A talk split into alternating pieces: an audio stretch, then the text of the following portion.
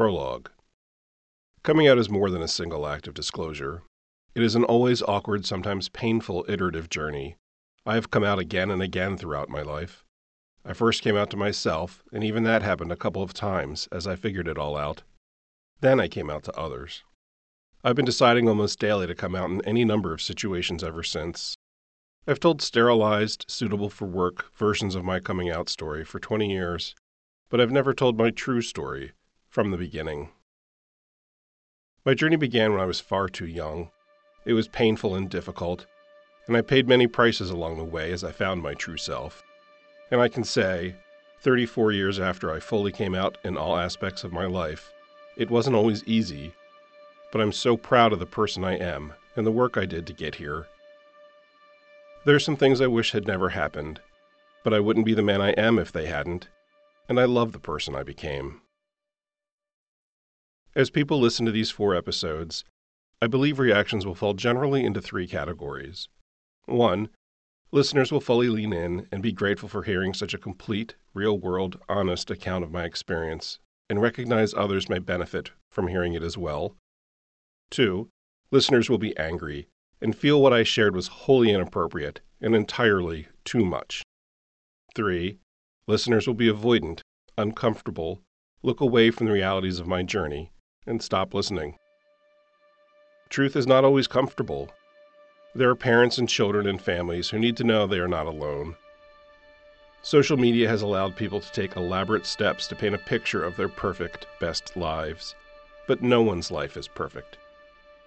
So here's to imperfection and the growth and change it can bring once acknowledged and embraced. In case you missed it, this episode is marked explicit. There is no humorous story about saving a feral kitten. This is a story of finding and saving myself. If you're listening with young ears nearby, this is your chance to hit pause and come back later.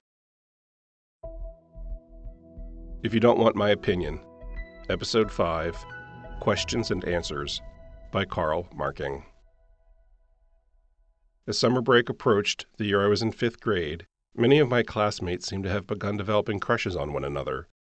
I had apparently developed a crush too. Why are you always looking at Mr. I? One of my friends asked me in math class. What do you mean?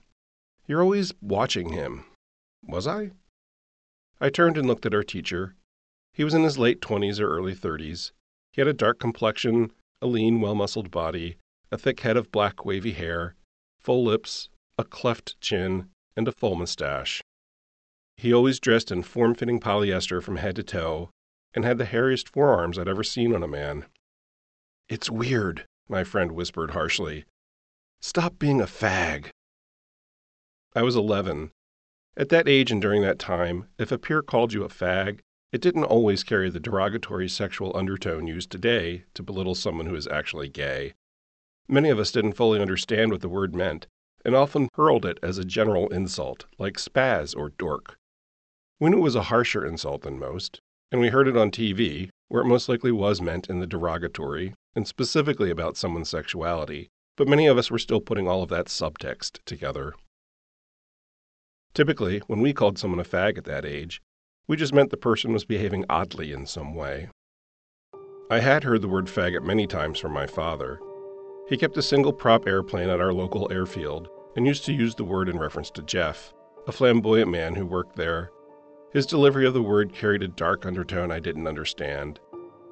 Jeff was effeminate, but consistently kind to me, so I never thought much about it. I had also heard my mother use the word. She'd come from the bank and say something negative about that faggoty bank teller, Michael. He was also flamboyant, effeminate, and kind. He was a senior at our high school. I never understood why my mother so relentlessly tore him down. When I got home from school, I took out our well worn dictionary with its white pleather cover, dropped it on the orange living room wall to wall carpet, and lay down on my belly. The dictionary was unabridged, which made it perfect for pressing flowers, and the one I'd put in earlier in the summer was now perfectly preserved. I flipped to the F's. Faggot. Noun. A bundle of twigs, sticks, or branches bound together. See also homosexual. That was a word I didn't recall hearing homosexual, adjective, pertaining to, characteristic of, or exhibiting homosexuality, a homosexual person. It was the next entry. Homosexuality, noun, sexual desire for others of one's own sex. Huh. I closed the dictionary. The definition resonated with me in a way I didn't fully understand, and my curiosity was now engaged. From that day on, any time my mother would say, I'm going to the bank, I would stop whatever I was doing and go along. I wanted to find out all I could about this Michael person. By eighth grade, my peers and I were well into puberty.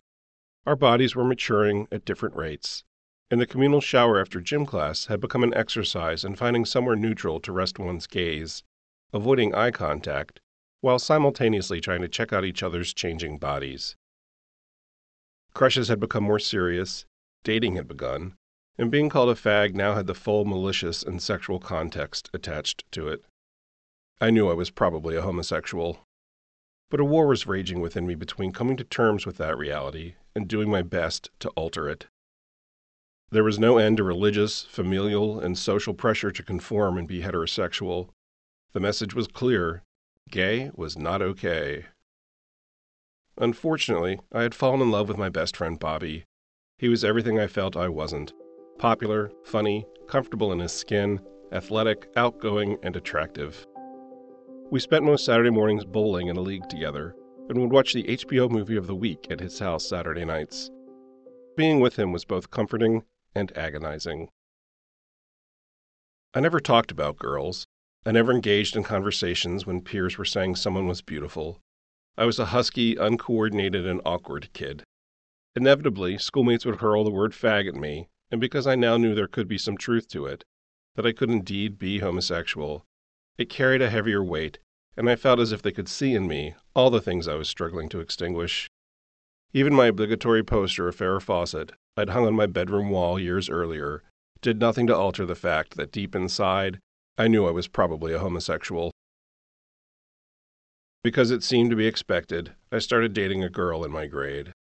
There was no emotional context to it other than I liked her as a person and thought she was smart and kind. I went through the motions hoping something would shift for me, we made out a few times. There was a very awkward seven minutes in heaven moment, but there was no spark. Making out with her didn't light me up the way it did my friends when they'd talk about making out with their girlfriends. For me, it was nothing more than two tongues rolling around in each other's mouths, while I wondered, how long do I have to do this before I can stop? My journey toward figuring out my sexual identity was made more confusing by the fact my brother had pimped me out to his friends when I was seven years old in first grade. He was 12 and in sixth grade. This behavior went on until the summer before I entered third grade. I was standing in line for the neighborhood ice cream truck, and a much older kid in his mid to late teens approached me and asked if I'd do the same for him and his friends. I don't know what changed for me. I don't know how I found the courage or the strength, but I said no, and I ran into the house. My brother was furious with me. I don't know what he was getting out of it, Perhaps it was cash or some twisted social standing, but given his reaction, he was getting something out of it. After I refused, but before I could tell our parents what he'd been doing, he beat me to them and told them he'd heard I'd been fooling around with a peer of mine. Although what I had done with my peer was age appropriate developmental behavior, my mother went ballistic on me. My brother stood off to the side and watched. While my mother's wrath rained down upon me, he wore a smug smile of satisfaction on his face. One would imagine a child's parents would have had some questions in that situation. Was our son safe? Should we speak with the other child's parents? Where did this happen? Was our son coerced? How did Carl's brother come to learn this had happened? The spotlight was fully on me, and the shame and embarrassment I brought upon my mother. How could you do this to me? She demanded to know. My father never said a single word. The next day it was as if it had never happened. It was never discussed again, not by my parents, not by my brother, not even by his friends who'd been involved. I held the abuse I'd endured in complete silence. During the years following that abuse, I suffered horrible depression and thoughts of suicide. I developed nervous tics. I began to put on weight, and I kept moving forward In eighth grade, when the kids at school called me a fag, it had the added weight of the secret I'd been carrying since I was seven. One Friday night, still in eighth grade, I had a disturbing exchange with my father, and the next morning, as my sister and I watched TV in the basement, my mother called me upstairs. Are you a faggot? Because if you are, we need to get you fixed. No, I said. Our mother had once worked as a nurse in the psych ward of a VA hospital. She never spoke about her time there, and as someone who sought sympathy at every turn, I used to wonder what she had seen that was so horrifying, even she couldn't talk about it and use it to her advantage. This knowledge made me innately terrified as to what getting me fixed might look like. Her question was more accusation and threat than anything else, and reminded me of the night my brother threw me under the bus when I wouldn't let him pimp me out anymore. And just like that evening, all those years ago, the matter was dropped and never discussed again, and my suicide ideation returned. The following week at school, I made an appointment to see Mrs. Griffith one of the middle school's two guidance counselors. I was sleeping less. I wasn't comfortable at home. And I was making a mental list of all of my friends who had said that their parents had guns in the home, as my thoughts of suicide started to turn to a plan. I needed help, and I had nowhere else to turn. The guidance office was across the hall from the main office where the principal, vice principal, and secretary sat. There is a waiting area and two counseling offices behind insulated metal doors with small windows formed around sheets of chicken wire. Those doors did nothing to instill a sense of comfort in my heart. Mrs. Griffith's office had two posters one reading, God doesn't make trash, and one of a kitten wedged in the crook of a tree telling the reader to hang in there, kitty. So, why are you here today? she began.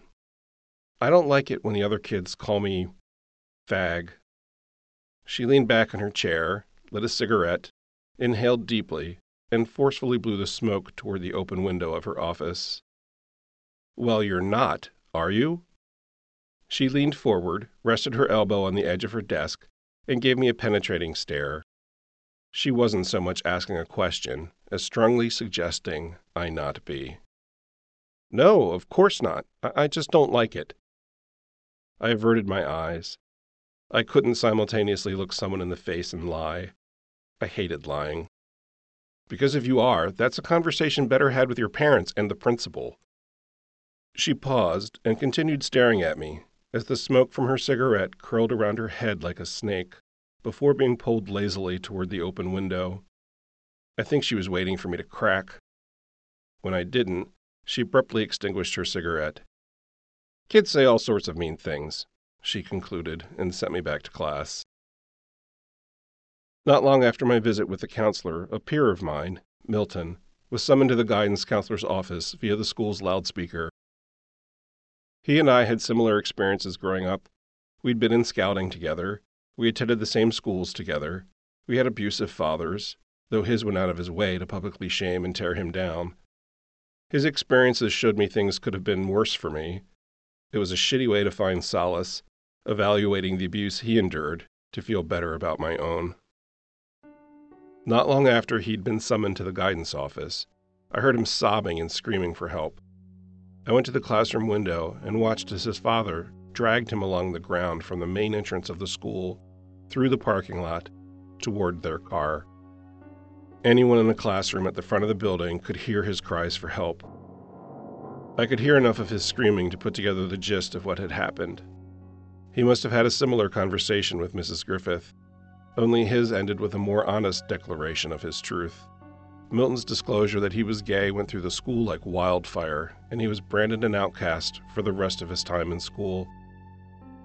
My heart went out to him, and I was terrified. Between my mother in the kitchen and Milton's experience at school, I kept my concerns about my sexual orientation to myself from that point forward. I made it my mission to try and not be gay. I became the only one of my siblings to go to all the school dances. I invested endless amounts of energy into being someone I wasn't, someone everyone else wanted me to be. And I was miserable, depressed, and constantly flirting with suicide. AIDS was all over the news now and consistently presented in such a way that if you were homosexual, then you were going to die from AIDS. AIDS was covered as if one led inevitably to the other. Being homosexual was a death sentence. AIDS kills fags dead was a common phrase at the time. Before AIDS, the media made me believe that if someone were homosexual, they were also, by default, a pedophile. There were no positive role models at the time, what few characters there were on TV or in movies were extreme stereotypes who ended up ridiculed, vilified, beaten, or killed. One positive thing TV did give me about the homosexual experience was the word gay. Gay was used in a more neutral or accepting way. It may not sound like much, but it showed me a new perspective. Not everyone thought homosexuals were vile. That small nuance gave me something hopeful to hold on to. Milton would go on to commit suicide. My freshman year, my sister was a senior, and for the first time in our lives, we attended the same school simultaneously. That fall, I dated a girl, Diane, who I'd met through marching band. We only went out for a few months, and she eventually broke up with me because I showed no interest in sex. A couple of months after our breakup, we salvaged our friendship. At some point during my freshman year, our mother moved into the guest room adjacent to my sister and my bedrooms. As the school year ended, she sat my sister and I down for a talk. There's no easy way to say this, she said, fighting back tears. But your father and I are getting divorced. We said nothing. She misinterpreted our silence and continued. I know it's upsetting, but I thought it was time to tell you. Given our father's abusive, adulterous behavior, I was not upset. In fact, my initial reaction to the news of their divorce was a sense of hopefulness.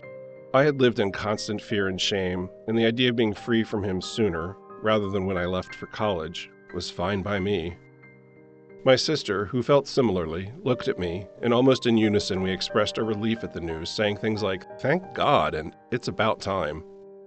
Our mother looked surprised as we continued our feedback, and outlined how he'd beaten all of us, how he made her cry all the time, how exhausting the years of being yelled at had been, how embarrassing it was when neighbors of ours would ask us why our father screamed all the time. And we concluded by pointing out how miserable everyone had been. For years. She ignored our reaction and went on to tell us how he was going to seal the second floor off from the first and convert it into an apartment.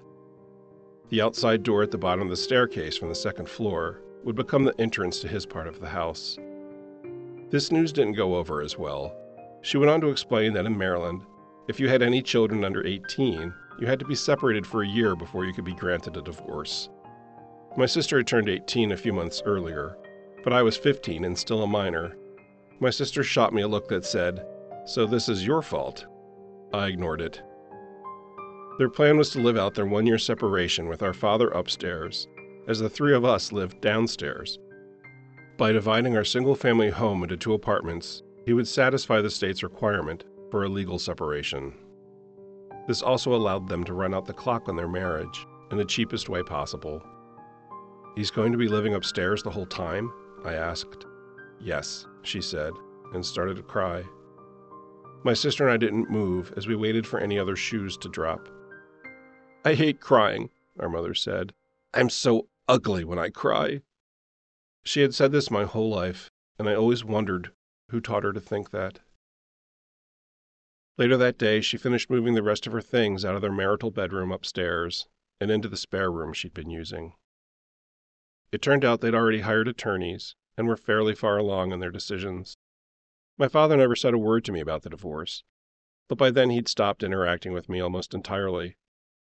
When I asked my mother about custody, she told me he didn't want any, not even visitation rights. She also told me she wasn't seeking child support. This news, delivered with no empathy or regard for my feelings, reinforced my sense of worthlessness. I shouldn't have been surprised. Years earlier, he'd written me out of his will, leaving me only a dollar, so there'd be no confusion. He was an ass, but at that age, I still wanted him to want to try and repair our relationship. But he'd made it clear, legally, that he saw no value in me. Bobby and I were both in the school musical that year. We were in choir together, and our friendship was still going strong. He'd started dating a good friend of mine from band, Claire. One Friday night, Bobby called me. I need a favor, and you're the only one I trust to do it. Okay, I'll be right over. Bring your camera. Okay. And a flash cube. Got it. See you in 10 minutes. I got to his house and no one else was home. He took me downstairs to his rec room. What's up? I asked. I want to do a nude picture and give it to Claire. You want me to take a picture of you naked? Yeah, I think she'll either find it funny or sexy, so I can't lose. I was flooded with emotions and frozen in place. Don't just stand there, he said, taking off his clothes. My mom is going to be home soon, and I want to get this done before I lose my nerve. I still hadn't moved. Get your ass in gear. Hand me that blanket and get the camera ready. I did as directed. He put the blanket over himself, turned away from me, and shimmied out of his briefs. Okay, he said. Are you ready? I put the flash cube on my camera and called back, Ready. Okay, here goes. He turned around in such a way that he was facing me at a 45 degree angle, in silhouette, wrapped in the blanket. Standing not four feet away, he threw his arms wide open and revealed himself to me. He stood there, stark naked and beautiful. He had grown chest hair since the last time I had seen him shirtless in a locker room in eighth grade. The same with his pubic and leg hair. He'd also been working out and had clearly defined pecs and quads. He was fully erect and well endowed. I pulled my eyes away from his body and looked at his face, his beautiful face with his hazel eyes and dark blonde hair. My entire being ached for him. Take a picture, it will last longer, he laughed. There was no doubt in my mind that for him, our friendship was just that a friendship. Knowing I would never be able to be with him in the way I wanted, I said, no, and then told him I needed to go home. We did the spring musical, and the school year came to a close. Our family's summer tradition had always been to spend a week or two at our mother's parents' house. Her father had died the year before, but her mother kept their home. Given the impending divorce and my brother's general absence from the family, only our mom, my sister, and I would be going. The Saturday before we left, I spent the day at my part time job. And when I came home, the doorway off the dining room to the second floor staircase had been sealed.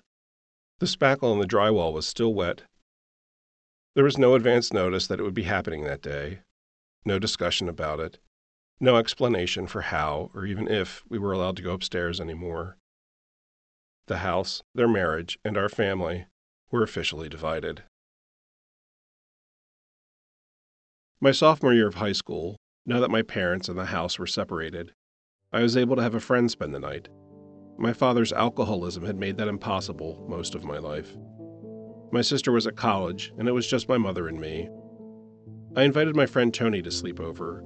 We'd become friends the year before through drama class and would often spend time together at his house.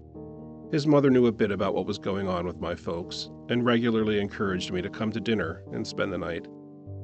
Tony was on the tennis team and taught me to play, which we did a few times a month.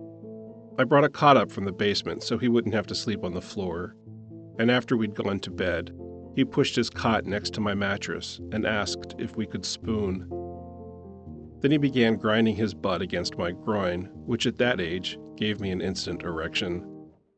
I put my arm over his waist, and he put my hand on his own erection. This was my first consensual physical exploration with another boy since my brother's abuse had stopped after second grade. I knew Tony. I liked Tony. We were both clearly aroused by the circumstances, and because of my prior experience, I offered to blow him. Everything about the context was different. It didn't feel shameful, but rather a natural extension of our connection. After a time, I stopped and asked if he wanted to return the favor. No, he said. I was crushed. Then my embarrassment and shame arrived. I clearly had not misread anything about that moment, and couldn't understand what had just happened. He got out of his cot and pulled it away from my bed. I got up to use the bathroom. Wow, he said. You're really getting fat. More embarrassment and shame. The next morning, while we were eating breakfast, I said, About last night, and before I could continue, he said, I was drunk. On what? I asked. The only thing we'd drunk the night before was soda. Ignoring my question, he went into the living room to watch morning cartoons and changed the topic. Though we remained friends through high school and would spend many more nights together at his house, that situation never repeated itself, and we never spoke of that night again. The summer before my junior year, my parents' divorce was final, and they sold my childhood home. My mother rented the first floor apartment of a rundown two story house. The apartment reeked of cat urine and fuel oil, and the two women who lived upstairs seemed to be turning tricks to pay the bills. My father married his mistress, and the school year began. My junior year, I met Dan. We were in the same grade and had multiple classes together. He was centered, kind, funny, stick thin, had the cheesiest mustache a teenager could have, his own car, and thought I was hysterical. He was great for my ego. One of our first conversations began before class. I could feel someone staring at me and turned to look. There was Dan, staring at me with a neutral expression on his face. Why are you staring at me? I asked, uncomfortable by his direct gaze. You're better to look at than the wall, he said flatly. We both laughed, and that was all it took. We quickly became inseparable and would hang out in his finished basement on Friday or Saturday nights. His father would buy us wine coolers as a trade off for knowing where we were. He figured if he didn't, we'd go to some party somewhere and end up drinking and driving. It kept us out of trouble, and at that age, we would have certainly gotten into trouble. My relationship with Dan was unlike any friendship I'd ever had. We just fit, like brothers. Everything about the time we spent together was effortless, and we spent as much time together as we could. We'd hang out at the mall, see movies, go on drives through the county, and day trips on weekends. Our friendship and bond kept growing through our senior year in high school. Just before Christmas, there was a fire in the second floor apartment. We were displaced and moved in with a friend of my mother's and his family. A few weeks after that, the grocery store where Bobby and I worked exploded. No one was hurt. That spring, my mom bought a new house in a neighborhood adjacent to our old one. That whole school year, I did my best to keep my head down while doing everything in my power not to be seen as gay or potentially gay. I was still going to every dance I could and would ask girls, who were just friends, to come with me. I refused to date any particular girl. I didn't want anyone to be collateral damage to my confusion. The summer between my junior and senior year, now that my father was out of the picture, I began to get more comfortable in my body. I went on a diet and in three months dropped 50 pounds. I took up walking, cycling, and still occasionally played tennis. I started my senior year looking and feeling better than I'd felt since I was very young. As the weather warmed and graduation approached, Dan and I would sometimes drink wine coolers at night as we wandered around a large, undeveloped area of scrub near my house known by the locals as the Ditch. It ran along the highway beside my old and new neighborhood, Occasionally, another friend of ours, who lived in another development within walking distance of mine, would tag along. The three of us stayed out drinking well past my mother's usual bedtime so we could crash at my place after she'd gone to bed. Shit, I said. When I got to the house, the living room light was on and the front door was locked. The door is locked. I don't have my keys and I think my mother's awake. The door suddenly flew open. The three of us were standing in a clump opposite the door. I was in the middle, with Dan to my left, and our friend was slightly behind us and to my right. Hello, Mom, I slurred. Are you drunk? She was more incredulous than angry. It was the first time she'd ever seen me drunk. Our friend dropped his wine cooler and it shattered on the walkway. Yep, I said proudly. Despite her best effort to stay angry, she started laughing, caught herself, and tried desperately to swing back to righteous indignation. Well, you're not staying here. You can sleep somewhere else tonight and she slammed and locked the door. Our friend fell backward onto the front lawn, laughing uncontrollably.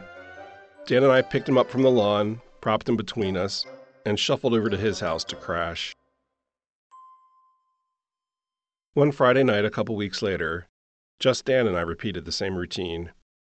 We were drinking California coolers, walking along a well worn path at the ditch under a full moon. I love you, Dan. I love you too. No, I mean, I'm in love with you. He processed this in silence as we walked along the path. Wait, what? How can you be in love with me? You've gone to more dances with girls than I have. I think I may be gay. Gay for me or gay gay? I don't know. We walked in silence for a bit, passing the last wine cooler back and forth between us. I just want to be with someone I love who loves me too, I said. I do love you, he said, but I'm not gay. We've swapped this wine cooler back and forth so much, I said. We're practically making out right now. He laughed so hard he doubled over and stopped walking. Once he'd gotten himself back under control, he took a drink and passed it back to me. We started walking again. I don't know if I'm gay. I just know I want to be with you. What? How? You are with me. What does that mean? I didn't really have an answer. We walked a bit more in silence. Let me blow you, I said. What? Let me blow you. We passed the wine cooler back and forth between us. Come on, I said, let me do it. I love you, and I know you've never had a blowjob. Come on, stop asking me that. Why? He stopped walking and turned to face me. Because, if you keep asking me, I may say yes. The moment held. So say yes. He slowly turned away and started walking again. It would change everything in our relationship. I don't want that to happen. I do love you, but it would make things weird. I'd rather have my best friend than a blowjob. I took the wine cooler from him and finished it. Okay then, I said. We walked along in silence, intentionally bumping into each other to lighten the mood and eventually started back toward my house. We never talked about my offer again. It fell into an unspoken category of asked and answered, and never became an uncomfortable presence in our friendship. We simply moved forward. My senior year was unremarkable. On the personal front, I'd kept the weight off. Academically, I realized my grades weren't good enough to get me financial aid to any of the colleges I had hoped to, my only chance of getting a scholarship to a decent four year college would be by attending the local community college and getting my grades up. I applied and was accepted. After graduation, I worked in the college's computer lab as part of a financial aid agreement. During that summer, Diane, the girl I had dated briefly my freshman year in high school, invited me to meet her at the county fairgrounds for a horse race. The weather was perfect, with clear skies, a gentle breeze, and low humidity. We walked the grounds among the crowd. I have to confess something to you, she said. What? I have an ulterior motive for inviting you here. I want to introduce you to someone. I was immediately annoyed. As I prepared to enter college, I had finally begun to dial back the energy I was investing in being what everyone else wanted me to be. I've noticed you haven't dated anyone since you and I split up, she said, and I think you'll like this person. I was going to mention all the girls I'd taken to the various school dances, but we both knew I hadn't dated any of them. Diane, really, I appreciate it, but you don't have to play matchmaker for me. I'm not really interested in. Oh, over there! I followed her gaze, but no one jumped out at me. Pip, over here, she called out. And from behind a small group of people, a man, a few years older than us, waved. Diane, what are you doing? Trusting a hunch, Pip arrived in front of us. Carl, Pip. Pip, Carl.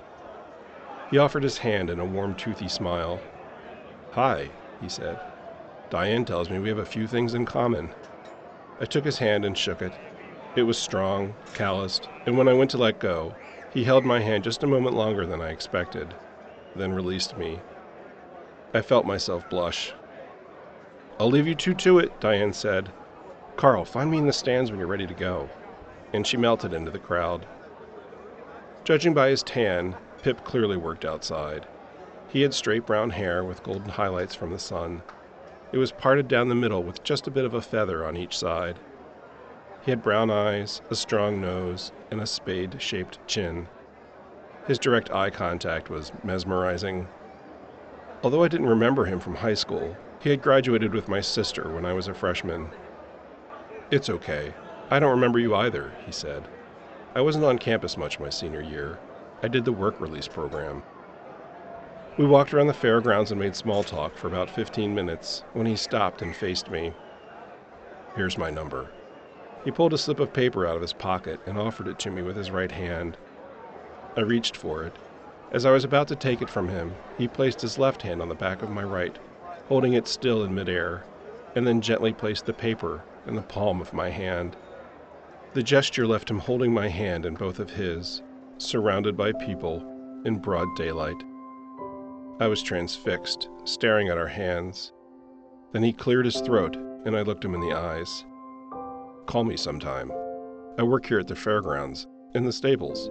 I have access to them, day or night. He paused, still holding my hand in his. I'd be happy to show you around some night. I couldn't move. He smiled, released my hand, and I took a deep breath, not realizing I'd stopped breathing once he'd touched me and the moment was broken. Good to meet you, Pip. I'll give you a ring. And just as quickly as he'd appeared, he was gone. I called him the next day. I got his answering machine and left my number. After some back and forth, we connected. I don't remember where we'd agreed to meet, but it was a beautiful, clear summer night, and after we wrapped up whatever it was we'd met to do, he asked if I'd like to see the fairgrounds. It's beautiful in the starlight, and there's never anyone around this late. I'd love to show you. I followed him in his Yugo for the 30 minute drive to the fairgrounds, and my entire body was tingling. When we arrived at the gate to the grounds, he got out of his car and opened it. We drove through a low cut field of grass that slowly climbed a small hill which overlooked the track. He was right. It was beautiful. There wasn't a single cloud, just a half moon no light pollution, and a sky full of stars. There was a warm breeze, laced with the smell of honeysuckle and horse manure. We leaned on the hood of his car, he lit a cigarette, and we made small talk. It was well past midnight. My body temperature suddenly dropped, and I started shaking. Are you cold? he asked. It wasn't the temperature, it was anticipation. Nervous, I said. About what? You. He stood up. I followed suit. He turned to face me. I did the same. He moved within a few inches of my face. And why would I make you nervous? I could smell his cologne, Paul Sebastian, and his cigarette, Benson and Hedges. Well, and before I could finish the sentence, he placed his strong, calloused right hand on the nape of my neck and gently pulled me toward him. He tilted his head, closed the distance between us, and pressed his mouth to mine. As soon as his tongue entered my mouth, my entire body lit up. Every nerve felt electrified from his kiss, which was the perfect blend of pressure, friction, and investigation. The nicotine on his tongue gave mine a little jolt. His cologne, the distant horses, the honeysuckle, the warm breeze, it could not have been a more perfect first kiss. I didn't move. The moment lasted both forever and only for an instant. He stepped back. My entire body was vibrating. So that's what a kiss is supposed to feel like, I thought. In that moment, I knew I wanted that, more of that, all of that. I got my bearings and said, I should be getting home. Did I do something wrong? He asked and looked concerned. God, no, that was amazing. Well, good for Diane. She wasn't sure, but I knew when I met you, he said. Knew what? That you were gay. I must have gotten a look on my face. Aren't you? I, I don't know. That's the first time I've ever kissed a guy. And? he asked, smiling. It was more than I expected. I've never felt anything like that with anyone else I've ever kissed. You're an excellent kisser. Thanks. I'd like to do it again if you're interested. Oh, I'm interested. And once again, my entire nervous system lit up, and I was shaking. He pulled back and looked me in the eyes. You okay? Yes, I lied. I was unsteady on my feet. We parted company with the mutual understanding we'd meet again soon we saw each other several times throughout the summer, Each time, he wanted to have intercourse, and each time I said I wasn't ready. Then one night at my house, when my mother was out of town, he came over with liquor. I thought it would be fun to get you properly drunk, since you don't have to drive home. Every time I'd look away, my glass would be refilled, and I quickly lost count. I had very little experience with hard liquor. He drank nothing. Once I was drunk, he took from me what I hadn't been willing to give him, and raped me while I pleaded with him to stop. I had no one to tell about what had happened to me. There weren't even legal protections for man on man sexual assault at the time. The police would have ridiculed me for the homosexual aspect of it. My mother had made it clear years earlier that she wasn't an ally. I didn't tell Diane because I believed she would internalize the incident and unnecessarily carry guilt over having introduced us and I didn't want to do that to her. I carried my secret in silence and spent the next six months worrying about whether or not he'd given me AIDS. That's how long it took at the time for tests to reliably register the antibodies. I lived in fear, once again hiding who I was as a person. As I started my freshman year of college, I was fully back in the closet. And I did my best to keep my shit together. It took me two years to find myself again. I'd made some solid friendships in college, but never talked about my sexual identity. I let people assume what they wanted. I continued working in the computer lab to augment my financial aid and became close with my fellow lab mates. There were four of us in all. Ginger, who reminded me of a heavier version of Stevie Nicks, always dressed in flowing skirts with roach clip feathers in her long brunette hair. Lance, who was stick thin rarely wore deodorant, and barely said three words in a day, but when he did speak, he was incredibly funny. And Carrie, who was Pentecostal, with dirty blonde hair down to her hips and wire rimmed glasses. We were an awkward and unlikely group, but formed friendships nonetheless. We took classes together, studied together, worked together, and often ate lunch or dinner together. Ginger was second in command at the lab, was 11 years older than me, had her own home, and became like a sister. Most Friday or Saturday nights, some combination of the four of us would hang out at her house, watching TV, eating pizza, and enjoying one another's company. Ginger's mother, Grace, a kind, funny, insightful woman, would occasionally join us as well. Academically, I did quite well at community college. I left high school with barely a C average and was now on track to graduate with honors and my associate degree. I had secured a full scholarship to Towson University, where I was going to major in secondary education, mathematics. First, I had to ace my programming test. The final project was worth 50% of our grade. It was 9 o'clock in the evening on the last day of finals week, and time to submit our project. Ginger, Carrie, Lance, and I were in the lab. They had submitted their projects and were impatiently waiting for me to do the same. We have to get out of here, Ginger said. The security guard has been in here twice and wants to lock the building down so he can go home. If you haven't figured it out yet, it's unlikely you will tonight. I can't fail this project. I get that, and you won't, but you need to step away from it. She then called Henry, our professor. He said you have the weekend to turn it in. Well, that doesn't seem fair to everyone else, I said. Call it a perk of working in his lab, being his TA, and getting an A on literally everything you've ever done in his class for two years. I decided I could live with that. Okay, everybody, Ginger declared. We're packing it in and we're going to my house to celebrate the end of the semester and the end of our time together in the computer lab. We were all graduating and moving on with our lives. We left the lab and headed to Ginger's. She had stocked her fridge with soda for Carrie, who didn't drink, and beer for the rest of us.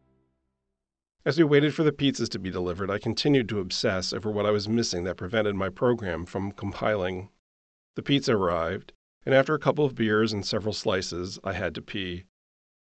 The bathroom was on the second floor at the top of the staircase off the living room where everyone was hanging out. As I finished, the error with my program revealed itself. I had reversed two lines of code. I figured it out, I shouted. I heard a tired, half hearted cheer of support from the living room below. As I washed my hands, I looked at myself in the mirror, making eye contact with my reflection.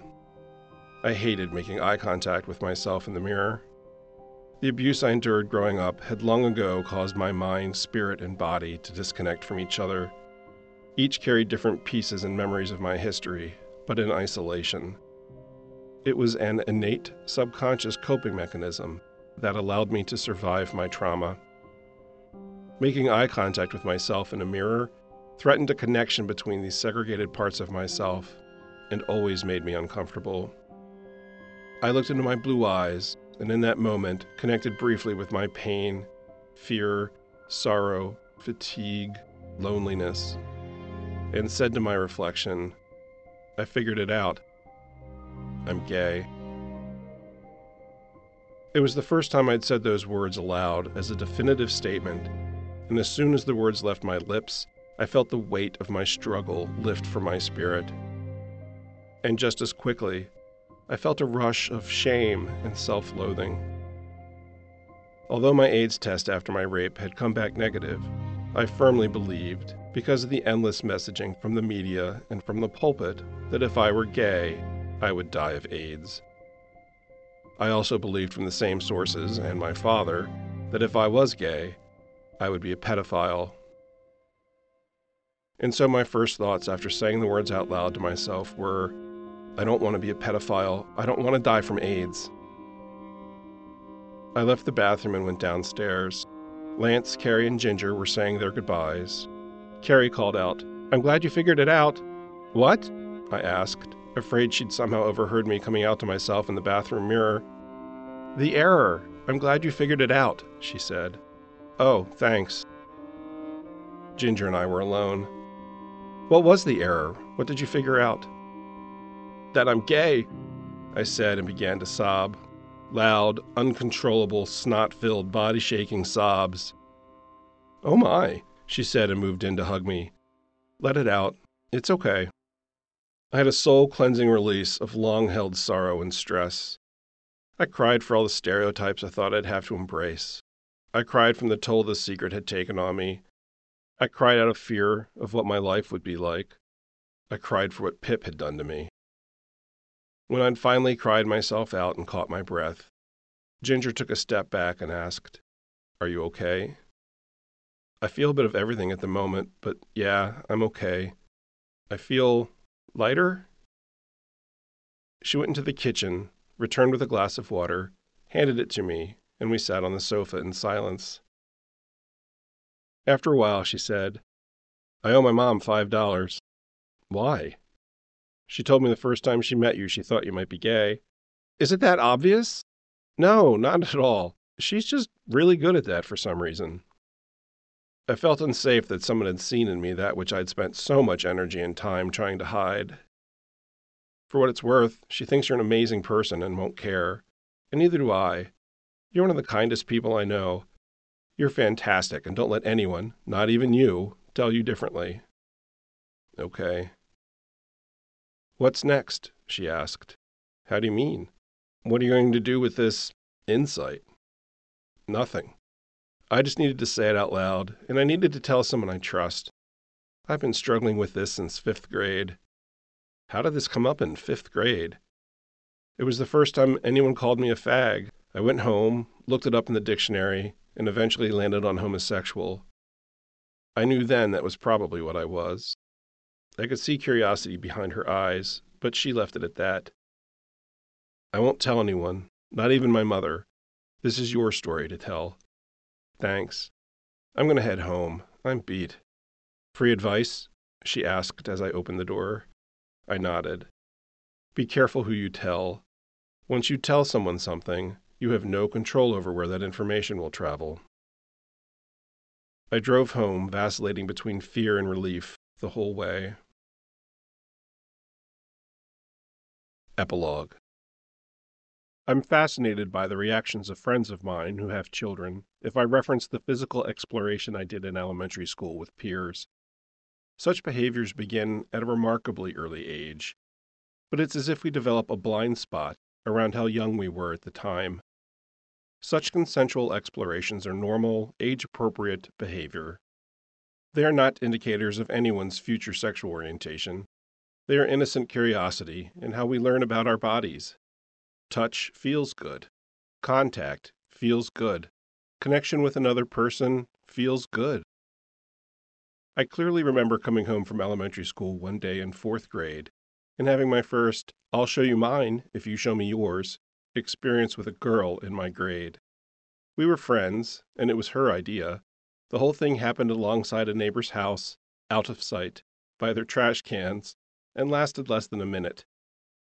Neither of us was particularly impressed, and we continued home, never to discuss it again. That is not to make light of what my brother did. The boys my brother pimped me out to left me feeling soiled and used. Those exchanges were about power and control. I don't understand how I survived it, other than I had some innate coping mechanism. It wasn't fortitude, it wasn't character, it was at best innate resilience and luck. I included the story of my experiences at the direction of my brother because they were a core aspect of my coming out journey they made everything so much more difficult, so much more confusing. They polluted my understanding of my sexuality with tremendous guilt and shame. For years, I thought they were the reason I was gay, but I eventually learned that is not how one's sexual orientation is determined. It took me years of therapy as an adult to pick apart and separate the emotional aspect of the two sets of experiences my consensual curiosity from the abusive adulteration. I have met many men of all orientations who have had similar experiences at a young age at the hands of family members or trusted people in their lives. Though they are capable of acknowledging it happened, many are too often incapable of discussing it or seeking therapy, which has left them carrying deep shame for something that happened to them at an age they had no ability to stop it from happening. At least one in six men are survivors of sexual abuse, and there are precious few voices able to share their experiences because it is painful and re traumatizing to do so. I'm proud of the work I've done that allows me to be someone who can share his experience and the hope it may help someone else with theirs. It is for them that I chose not to redact this experience from this story. Silence does not lead to progress. In first grade, we only know what we know. It isn't until we gain experience or are exposed to the ideas and experiences of others that we can measure our lives against a different standard. I suppose that is why so many people are hell bent on controlling what books, and by extension, what ideas, children can access. God forbid a child, trapped in some horrible situation, brainwashed by their parents, or church, or local culture, reads of an alternative state of existence and realizes something could be better with their own. Milton gets far less room in this story than he deserves. We weren't friends, but his life was an endless tangent to mine all through school. His father was just like mine, but with less self control in public. I think about him all the time and wish he'd found a better fate. I hope in the end he at least found peace. What happened to him as a child all those years ago is still happening to kids today. Bobby. I loved that kid with all my heart. We had so much fun together just being around one another.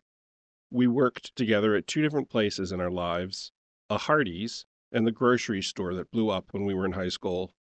Claire eventually came out as a lesbian. The evening I made a pass at Dan, I'd never received a kinder, more thoughtful rebuke. My past never came between our friendship, which is what being secure in one's masculinity and sexual orientation looks like. He was flattered, curious, but it wasn't what he wanted from my friendship, and we simply moved on from there. There's much more to my rape, but this isn't that story. I almost didn't include the fact of it, as I know it is upsetting. But as with my brother's behavior, to exclude it would be to deny another core part of my coming out experience. Meeting Pip, having my first kiss under the stars, with my nose filled with the honeysuckle, cigarette smoke, and his cologne. It was beautiful, and I refused to let his ultimate rape take the beauty of that moment for me, which took a lot of therapy. Although some will tell you differently, we never fully recover from trauma. It's an unrealistic expectation to place on oneself or on others that you can. The best we can do is make the most of the trauma and do the work to own it rather than have it own us. The journey is the thing, and the questions are sometimes more helpful than the answers. Then there's Ginger and her mom, Grace. Ginger was literally a lifesaver to me. There is so much more to her story that made her willing and able to be there for me in the ways she was. She was kind, insightful, and generous, but more than anything else, she was present. Sometimes all someone needs of us is for us to be present for them, to see them, to hear them, to validate them, to reassure them. Be an ally. Be someone's just the right person at just the right time. Be the buoy in the water of someone's life.